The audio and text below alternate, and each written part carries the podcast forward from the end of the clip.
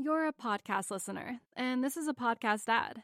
Reach great listeners like yourself with podcast advertising from Libsyn Ads. Choose from hundreds of top podcasts offering host endorsements, or run a reproduced ad like this one across thousands of shows to reach your target audience with Libsyn Ads. Go to libsynads.com now. That's L I B S Y N ads.com. Hey everyone, thanks so much for tuning into My Life in Four Trades. I'm Maggie Lake.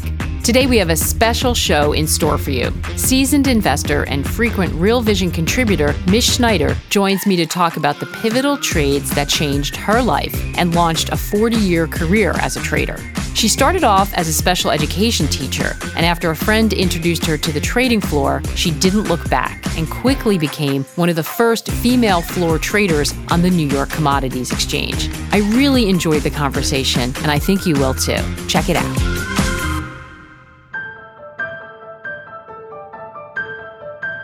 So great to have you on the show, Mish. Hi, Maggie. So great to see you. Let's get right into it. You're in New York, you're a teacher scraping by, and you meet this woman from Merrill Lynch who helps launch your career in trading. You instantly begin having success on the floor, and everything else takes off from there.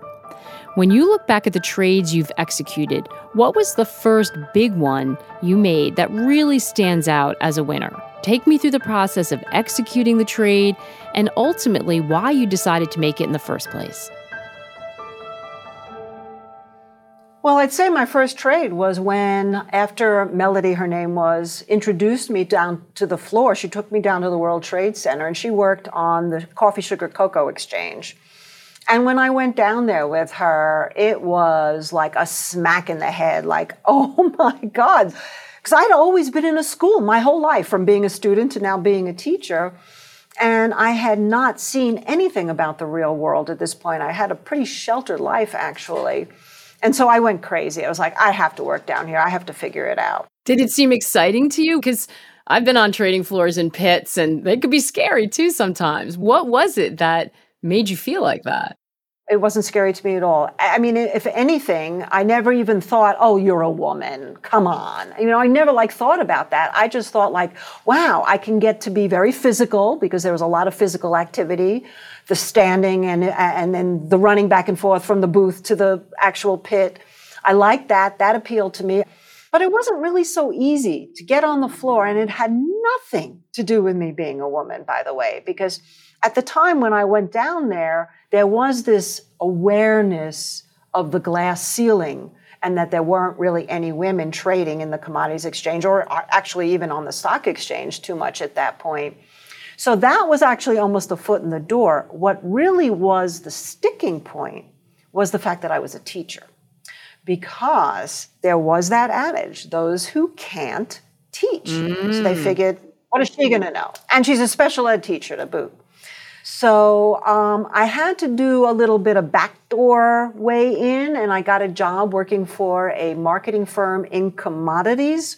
They did a newspaper called the Public Ledger, which is a British paper, and it was based on the softs. So it, it reported on sugar and coffee and cocoa, and they wanted to figure out how to expand their subscription service in the United States.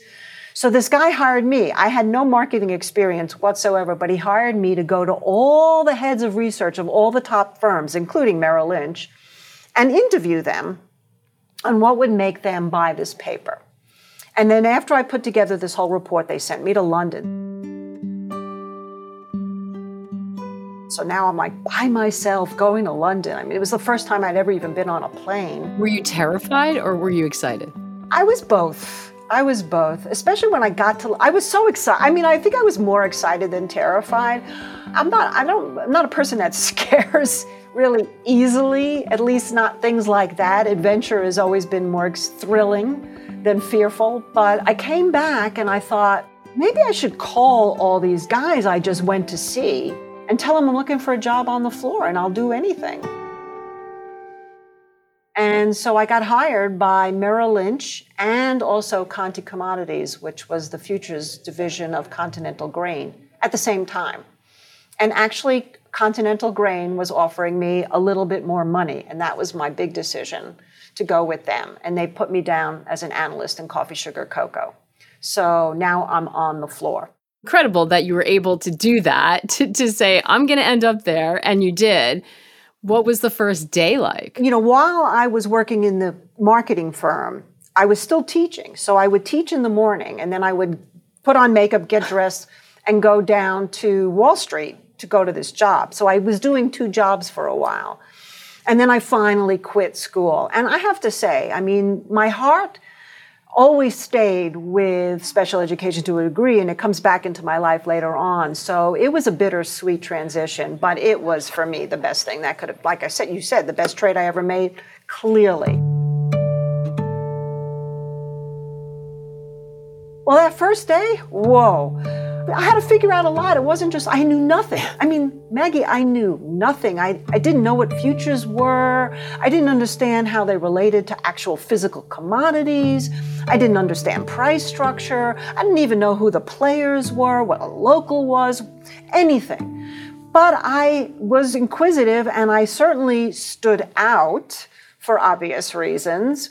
And I wasn't afraid to say, I know nothing. Which is a bold thing to say in the heat of what a commodity trading pit looks like. I mean, that is that is not easy. I mean, it's hectic.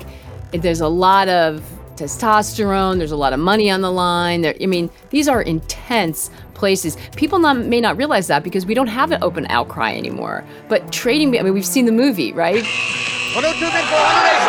But there's some truth in that. They're intense places. They are. And it was also, um, although I always hate dating myself, it was when commodities was just going nuts. So it was the end of just before the start of 1980. So sugar had already traded up to 60 cents, and then at this point now was back down, but was going back up. Gold made its historic move up along with silver. And so I went down at the heyday of commodities. I mean, it's never come back since then, really, to that point like it was back then. So I was also there at a very exciting time, which I think was good because the men that were down there were actually a, li- a little bit more generous. You know, people tend to be magnanimous when they're making money, and everybody was making buckets of money at that point. So for me, little girl, to come down and say, hey, excuse me, because my job, by the way, was to get on the squawk box. So yeah, let's set the scene. So you have about 75 guys in the pit. And the way the pit is, is a wooden circle. And then there's clerks inside the pit that are collecting these cards that the traders are filling out when Yeah, it was also paper. It was also paper back then. there were index cards. And so you had a whole stack of index cards. And then if you made, let's say, you know, sold July Sugar, you know, 500 contracts at whatever, you would write that down on the card and you'd fling it into the middle of the pit. And then there would be layers of men because the steps would be gradually higher, like a movie theater kind of thing. So there would be these layers of men standing around the pit, all yelling and screaming at the same time with a lot of hand signals. And then there were the clerks outside the pit that were on the phones, two phones at a time, that were collecting the orders from the institutional companies that would then run into the pit or scream from the phone, bye, blah, blah, blah, blah, blah. And so there was tons of activity going on. So I would have to go on the squawk box and tell the Conti commodities traders all around the world what was going on in sugar, coffee, and cocoa. And then I met a girl. There was another girl down there. She was a clerk. Her husband was the trader, and she was doing point and figure charts. And she was like the calmest person down there. She was just like so calm. So I was immediately not only attracted to her because she was another female down there, but she was doing this charting and she had this really nice demeanor. Her name was Carol. And I started asking her, What are you doing? And she taught me how to point and figure chart. And then from there, once I understood the players and the price points and what volume meant and how orders were coming in, and now I could actually chart it for myself, that's really where the patterns really started to come into view for me. And I became very quickly known as one of the best chartists on the floor. So you had a male mentor and a Zen master who helped you through Exactly. the first couple. Yeah, exactly. Exactly. That's what I'm saying is karma, you know, just knowing, just leave, you have to leave yourself out there and open in life to things. And one of the things you learn on the floor, besides all the wonderful things that you learn, about getting along with other people, about what happens in very stressful environments versus very gleeful environments, how you see the personalities of people, some people that self destruct just because we're human yeah. beings and we tend to do that, versus other people who thrive. To see all the relationships that you could have uh, based on the different personalities and really kind of figure out all of that. The other thing that you learn on the floor really is the life lessons like cutting losses is not just about cutting your losses from a money standpoint. It's also about from all kinds of standpoint. And I really would, I, it took me a long time, but it, it's such a great life lesson to just know when you're in something that doesn't feel right, get out quickly. How is it that that came up when you're on the floor? I mean, are people talking about that? How, how is it that, or are you just watching the aftermath of people who didn't cut their loss? Yes, a lot of it was observing. I mean, I was always a very kind of conservative type person.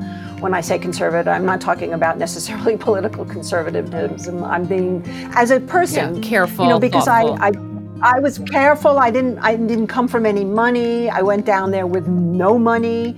I started trading by borrowing money from another clerk, by the way, who lent me $2,000. And I gave him his money back pretty quickly. So I was living in an apartment by myself. I didn't have any means behind me. I didn't have parents I could go to to back me up or any wealthy friends for that matter. I eventually made wealthy friends, but I would have never in a million years gone to anybody I knew on the floor to ask for help.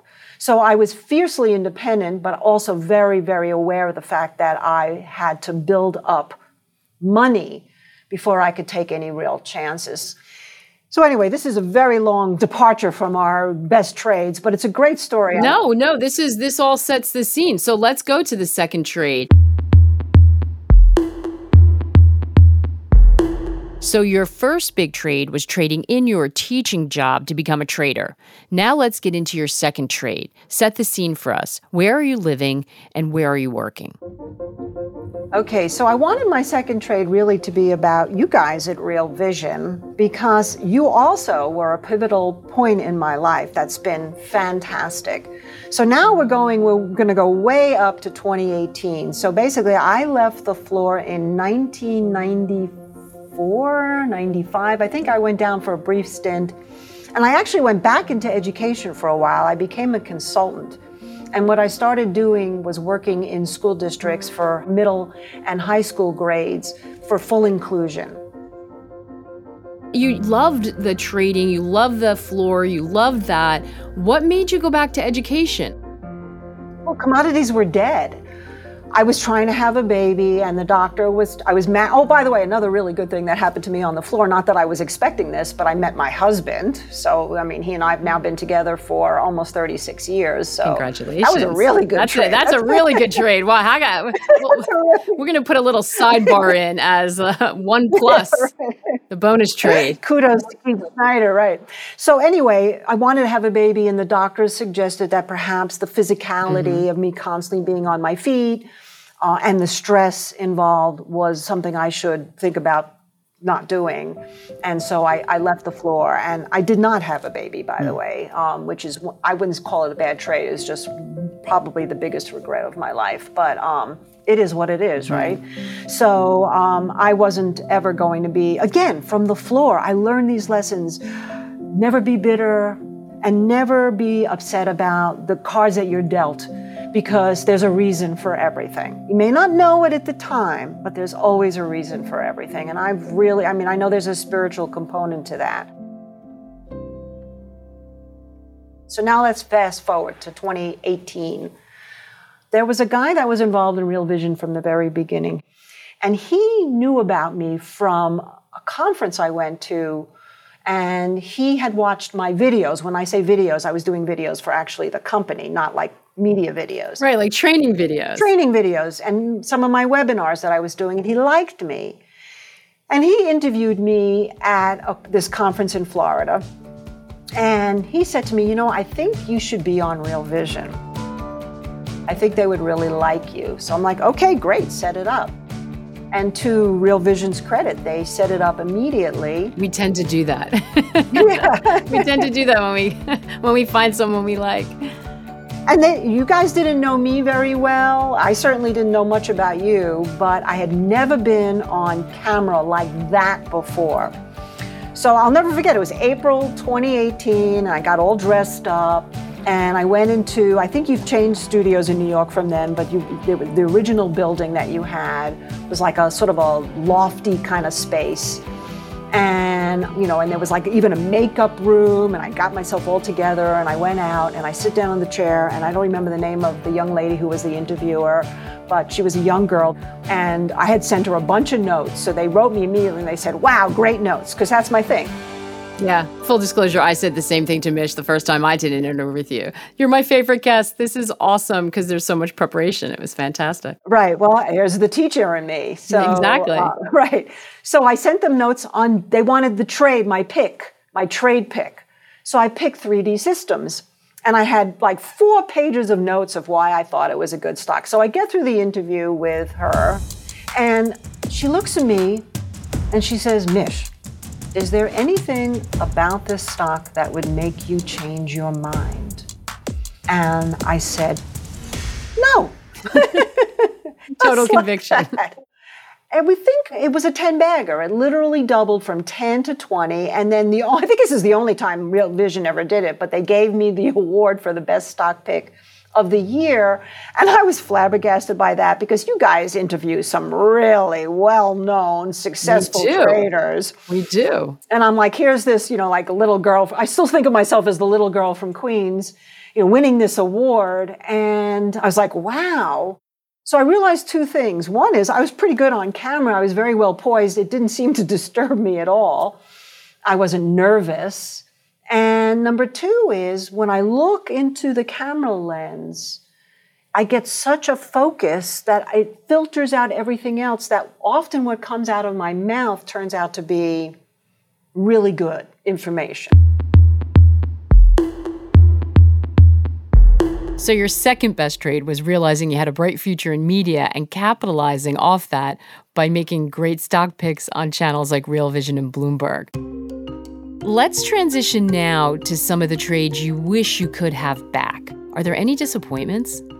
I wanted to really think about the worst trade, and I have to tell you, I've had losers. I mean, anybody who says they haven't had losers is lying, out and out lying. That's not even possible. But what I've never done is been so hard hit by any particular loser. I've had strings of losers that happens like that. But even that's in such a controlled fashion. And I have like a number in my head on the basis of how much money we have in the portfolio, of how much I'm willing to lose before I start to sit, take, put myself sort of in the penalty mm-hmm. box until I rethink things. But it doesn't happen to me very often because I've been doing this for so long. What I'll do instead is cut my position sizing down or shorten the risk a little bit or widen the risk. So now let's talk about the worst trades. My worst trades are not the trades I've lost on necessarily, because I always do it with control. The worst mm. trades are the ones that I don't take. And that's really where the nemesis of traders comes into play fear.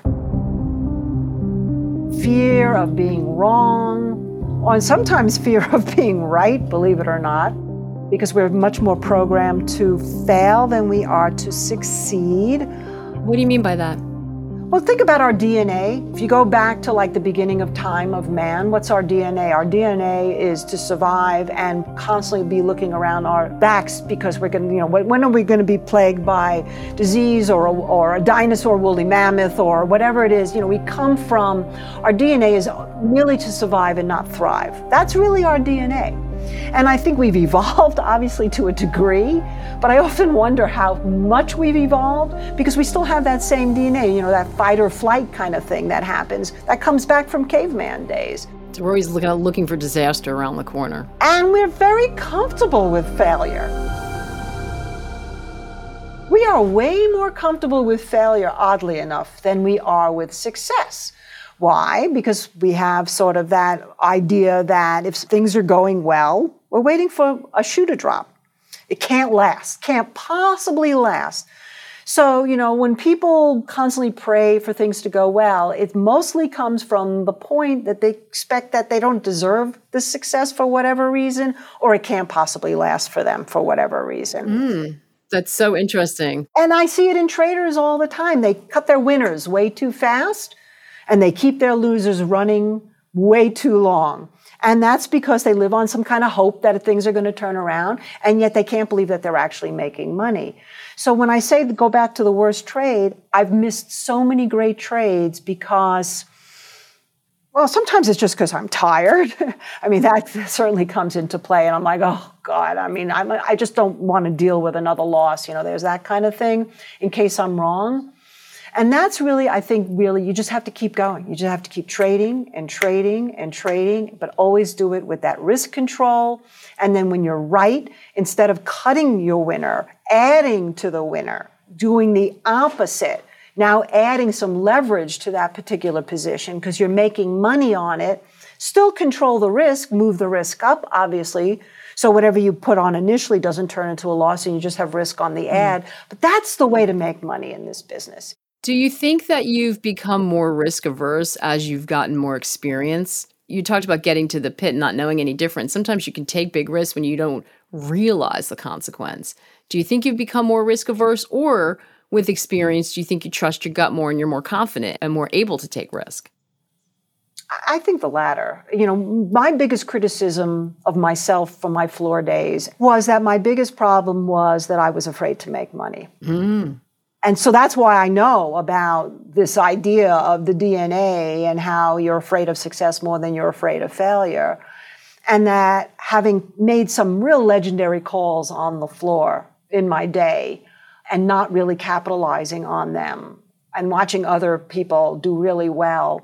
I mean, that was always my biggest. Were you um, afraid to make money because you grew up financially insecure or did you not deserve it or you know, it's a good question. I, I think partly I, I, definitely was financially insecure. Um, I also think that it's very scary to change your definition of yourself from, you know, I identified with being basically poor yeah. for so long that to all of a sudden say, to identify as a successful person means a lot of shift, not just in yourself, but even how people react to you. And, and it's interesting, you know, I'm being really honest here, but I don't really know how to be anything but really honest. It, but even with this media thing, seeing how people are reacting to me now, because I'm on CNBC and Fox and Bloomberg and you know, TD Ameritrade and Yahoo Finance and Real Vision, and seeing how people react to me now, I'm having to shift a little bit in myself too, to, to, to not let that get into my head because there's a guilt that we have about being successful, way more than we have a guilt about being a failure. So, getting back to the point of the worst trade and all of this other stuff, I think what happens is is just go. I go, nah. You know what? I'll just watch it. Now I say to myself, so it's not about risk adversity. I'm not as concerned about it because I see I've been tried and tested. I've gone through bad markets, good markets. So you know you're good. That's not what it is. Yes, I know that I'm good. And I know that, and I know a lot of people trust me. Mm. And so that's also, you know, a thing is when people trust you, you want to make sure that you live up to that trust. But it's really more like, oh, I couldn't possibly be right on this one. And then you don't do it. But recently, I will go on the news and I'll say something, and then I don't do it. And then I watch the trade turn into a tremendous win. For so many other people. There's a difference about being a, a participant and then being in the arena, though, right? Exactly. The fourth and last trade I want to ask you about, or trading aspect, I think is a better way to put it. Do you ever get emotionally attached to some of your ideas? That's another one I always hear people say you don't want to get married to your narrative. And then other people say you have to be married to your narrative. You can't make decisions without emotions. How do you handle that? And is there a downside to that for you sometimes? Like, have you gotten too in love with the trade and, and had a hard time giving it up? No, that's never happened to me. There have been trades I've gave up that I'm sorry that I gave up because I know I'm going to be right at some point. But money management always prevails. Again, I am I have real people's money on the line, not only our members, which I feel very responsible to, but we also have a registered investment advisory, so I'm the discretionary trader which means, you know, this is real money on the line of other people other than myself. When I was a local on the floor, I should have been much more carefree than I was, but I was still young and inexperienced. So, no, that's never happened. Never happened. But sometimes you just get unlucky. So, like for example, I know you and I have talked about this trade, Beyond Meat, which I always has, you know, I, I had a great trade, and again, Real Vision went on Real Vision. This was with uh, Max. I went on with Max, and he said, "Give me your trade." And I said, "Oh, Beyond Meat." And at the point, I think it was trading at like 75, and I said, "You buy it now." And it went up like in two weeks. It went from 75 to 175. it's a big jump. I know, and I looked like a genius again. So, you know, that can sort of stay in your head. So I started buying beyond, I didn't buy it again until it went down to about 115. I bought it at 115, got stopped out. Bought it again, like 110, got stopped out. Bought it a third time. I will pro, by the way. The third time, I should have learned my lesson that it wasn't moving up it came out with third quarter expectations as worse and it got downgraded. So the big deal was that instead of having my controlled risk of a half to 1%, I think I lost 2% on the trade. And when I say 2%, I mean of the overall equity that we use as a portfolio benchmark. That's it. So it wasn't the money loss. Why do you remember that trade of all the ones you put on? Because I watch Beyond Meat like it's like my job. You know, I'm obsessed with that stuff. Why are you obsessed? because I really do believe that it's a mega trend that is going to emerge more and more. But I, I you know, I want to say one thing that you asked me the question is, well, uh, one thing I've learned from all, you know, now that I'm on the media all the time, I often have co-panelists, so I get to hear some pretty very well respected traders mm-hmm. and what they think. And it's interesting how many traders out there have what they call their buy and hold portfolio, which is something I've never entertained in my life. I'm not a buy and hold type of trader. And now I'm starting to think, well, maybe there's something to that if you use the timing, like waiting for these massive corrections, and instead of having a particular stop, you know, doing a much smaller position and having some kind of like bottom line, like point of, you know, pain that you can't handle anymore, but actually looking at this more from what is really good value here that we would look to more buy and hold. Hmm. And I haven't done that yet. But what really the moral of that story is at this point in my career, and it's been over 40 years, the fact that you can still learn from other people is extremely important because one should never think that you've learned everything, that you know everything. It, it doesn't exist in this business. The dynamics are constantly changing. And I'm kind of excited about entertaining that notion. I haven't started doing that yet, but I've been thinking about it. You know what's interesting? You say that I would flip it and say that it's evidence that you have a real growth mindset. And I wonder how much that contributes to your success because I also know that you recently have added crypto and have been looking at crypto and sort of learning all about that that's not a market that you were in before, and yet you're kind of diving into it very enthusiastically. Oh, yeah. But now Metaverse is another one that I'm really thrilled about and actually learned today. So, this is where it's great to have a young staff. Learned today that um, some toy stores are going to be like Target, uh, for example, is going to be selling toys that you can also get an NFT image of the toy.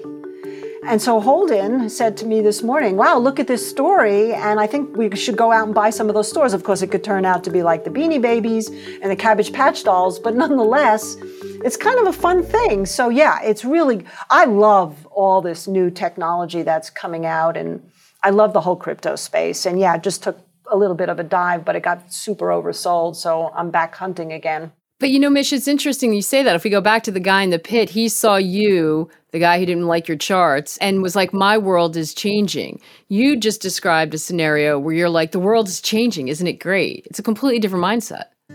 Completely different mindset. But that's, you have to be like that, not just in trading. That's why trading is the ultimate metaphor for everything in life. You have to know when to cut your loss. You have to know when to ride your winners. You have to know to keep an open mind. You have to look for the signs from the universe. And you have to be able to know that if something is stagnating, there's probably a good reason for it. If something has momentum, there's probably a good reason for it. And then when that changes, you have to be very adept and quick and nimble to change along with it. If you think about life, that's exactly what life is all about. Do you think that you were destined to be a trader? I think so. I think so. Uh, you know, everything that I love doing in life has really come to the surface here. I really, I actually started doing community theater in Santa Fe, so I did get on stage, which is something I never did in my whole life except like when I was seven years old. And so I love performing, I love trading, I love teaching, I love writing, I love people. And so if you look at all of that, I cannot imagine anything else in life that I could be doing that would really not only sate all of my passions in life, but actually kind of make a difference, which is really what I've wanted to do is help people. I, I, was born with putting my dolls around my room and teaching them as a kid. And now the dolls around my room are, you know, all the people I get to talk to and try to give them some sense of reality and, and some kind of way to think about the markets, which hopefully helps them. And it's come full circle, which is a beautiful thing. Yeah, and I never had children, so, you know, what's my legacy? And you never want, you know, people to go to your funeral and say, oh, Mish, she made so much money. You want people to go to a funeral and go, wow, Mish did so much good for people in her niche. And, you know, that's really to me the ultimate gift that God gave me without giving me the children to bear with along with it. And I think we learned so much from you today, Mish. Thank you so much for being here. All right, that's a wrap on this week's edition of My Life in Four Trades. Be sure to subscribe wherever you get your podcasts so you never miss one of our conversations. I'm Maggie Lake. We'll see you next time.